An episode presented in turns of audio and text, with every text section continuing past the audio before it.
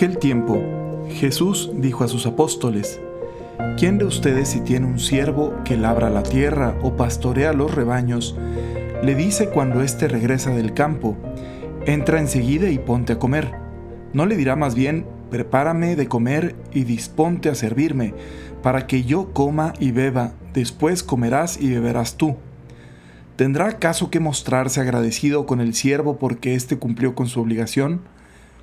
Así también ustedes cuando hayan cumplido todo lo que se les mandó, digan, no somos más que siervos, solo hemos hecho lo que teníamos que hacer. Siempre suena un poquito como, no sé, como fuerte. A mí me, siempre me sonó un poquito fuerte este, este pasaje del, Evangelio. Em, hace algunos años hice una, una prueba de motivadores. Hay como una especie de, de estudio psicológico, ¿no? Un poco así, de, grupo y tal, que va ayudándote a descubrir cuáles son tus motivadores. Y dice que esos motivadores no tienen una connotación moral buena o mala, simple y sencillamente eh, pues son los que te mueven a ti, ¿no? Hay gente que le motiva ganar, por ejemplo, hay gente que le motiva aprender, hay gente que le motiva la convivencia, hay gente a la que le motiva eh, el reconocimiento, etc. Yo descubrí que me motiva el reconocimiento. Em, y me, dio mucha paz el, el, darme cuenta de eso, porque te convencían ahí, te decían, no es que seas un vanidoso que necesita todo el tiempo, que todo el mundo te aplaude. No, nada más hay gente que le, reconoces y le da un poco igual o te dice, ah, bueno, pues no, no. Y hay otras personas que no, que, si les reconoces te agradecen y se sienten bien. Bueno, pues, pues ya resulta que yo soy de esos. Eh, no es que quiera que la gente me vaya aplaudiendo, es nada más como el puro hecho de decir, oye, pues se dieron cuenta de que hice algo y qué bonito cuando se dan cuenta, ¿no? Y cuando no, pues ya purificarás tú lo que sea, tu intención. Pero bueno, eso tan sencillo a veces es muy complicado de vivir. Y por eso creo que este pasaje del Evangelio a veces nos puede causar tanto conflicto, porque a quien no le gusta, la verdad, que se le reconozca lo que ha hecho. Todo el mundo sentimos un poquito de, no sé, de una cierta seguridad, de una cierta tranquilidad cuando haces algo bien y te dicen, oye, lo hiciste bien, felicidades, gracias, ¿no? ¿Qué querrá decir Cristo con este pasaje del Evangelio? Primero habría que pensar a quién le está hablando, no le está hablando a sus discípulos está enseñando, está hablando a los que lo quieren seguir. Y ahí les está poniendo este ejemplo tan concreto. Cuando tú tienes a alguien que trabaja para ti y le encomiendas algo y esa persona hace lo que le pediste, pues no tienes por qué, ¿no? Eh, sobreagradecerle. No quiere decir que no le digas, oye, muchas gracias por lo que hiciste, pero no tienes como que maravillarte de, ¿no? De que hizo lo que le correspondía. Entonces, igualmente, cuando ustedes hagan lo que se les pidió, tampoco sientan una vanagloria de, sino simplemente reconozcan, oye, pues habíamos quedado en eso, ¿no? Qué difícil es el, hoy por hoy, ¿verdad? En esta sociedad en la que nos movemos, tan acostumbrada a los likes, a los aplausos, a los reconocimientos, el que no se te reconozca algo, qué complicado es. Quizá la invitación de Jesús sea precisamente levantar la mirada y decir, a ver, a ver, en esto que Dios me ha pedido, porque habla de que cuando Dios te pida algo, en esto que Dios me ha pedido, no tengo que sentir que ahora merezco un premio por haber hecho lo que Dios me pidió. Hice lo que me correspondía y eso no me hace menos. Incluso es una buena oportunidad para darnos cuenta de cómo nos encontramos frente a Dios, cómo se encuentra nuestro corazón de frente a Dios. Es decir, ¿reconocemos que Dios es Dios y que nosotros somos sus criaturas? Sabemos que con Dios tenemos una relación sí filial porque somos hijos por adopción de Dios, porque Él nos quiso crear y nos ha dado su amor, pero que por otro lado no dejamos de ser nosotros criaturas y que lo normal de, nosotros, o sea, la vida misma, consiste en amoldar nuestro corazón a, a esa comunicación continua con el amor de Dios que nos va llevando a una plenitud en la que nos sentimos como realizados.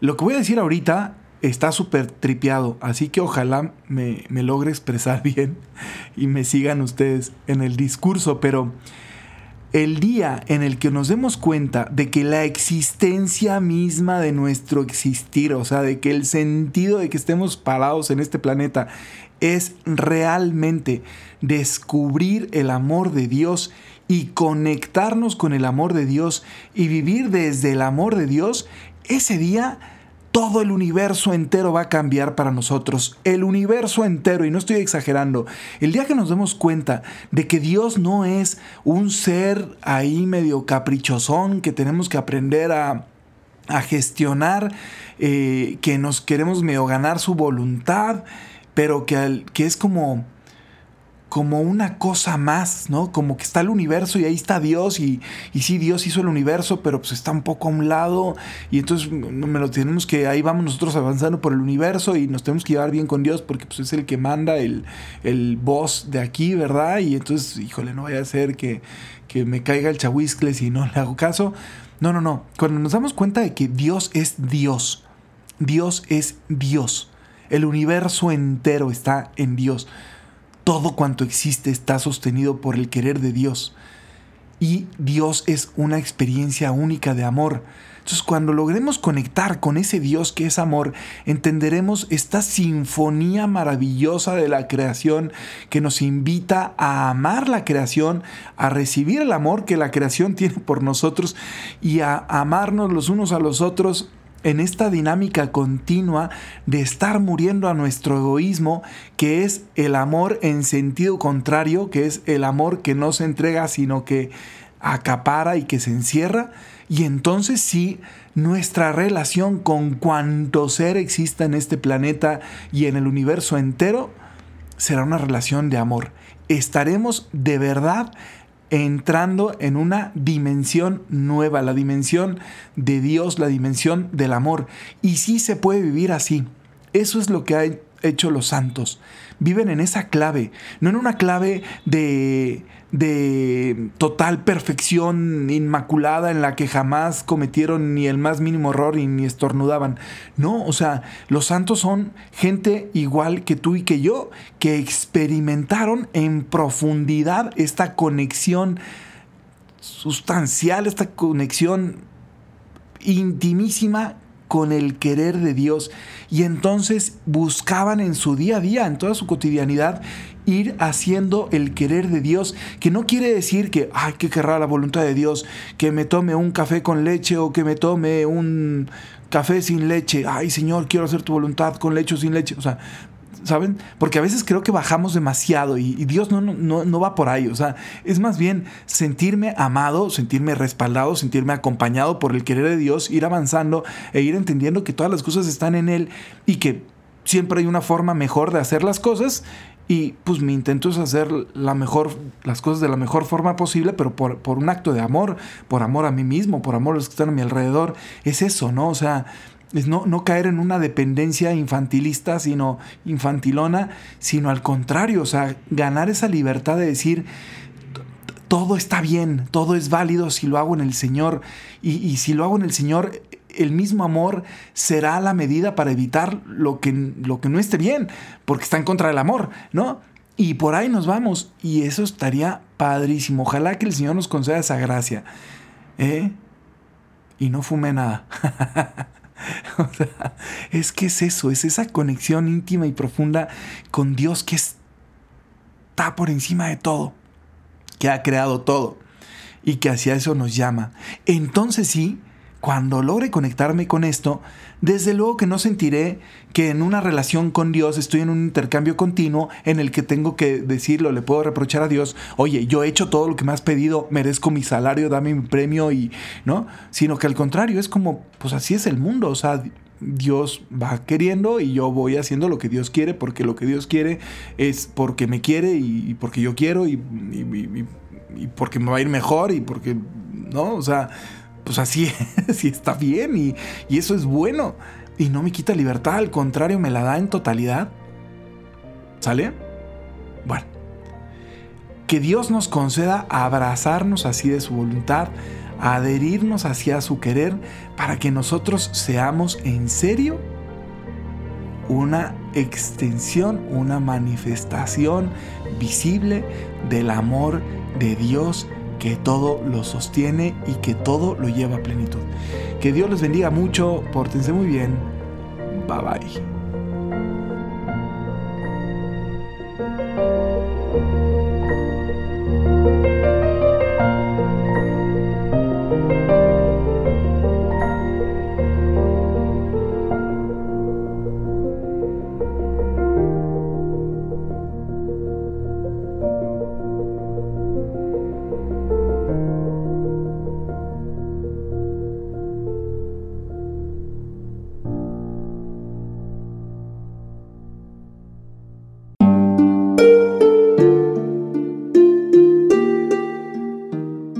Hola, ¿qué tal? Perdón por la interrupción, pero quiero invitarte a escuchar el nuevo podcast de Juan Diego Network que se llama Oraciones de la Noche. Ahí te voy a acompañar antes de dormir, así que no tienes excusa para no escucharlo. ¿Y qué vamos a hacer? Pues yo te voy a ir guiando para que te relajes, te prepares para dormir y haremos una oración juntos. ¿Qué te parece? ¿Nos vemos pronto entonces? Escúchalo en tu plataforma favorita. Solo sigue el link en los show notes de este episodio. Oraciones de la noche. No lo olvides, ¿eh? Nos vemos pronto.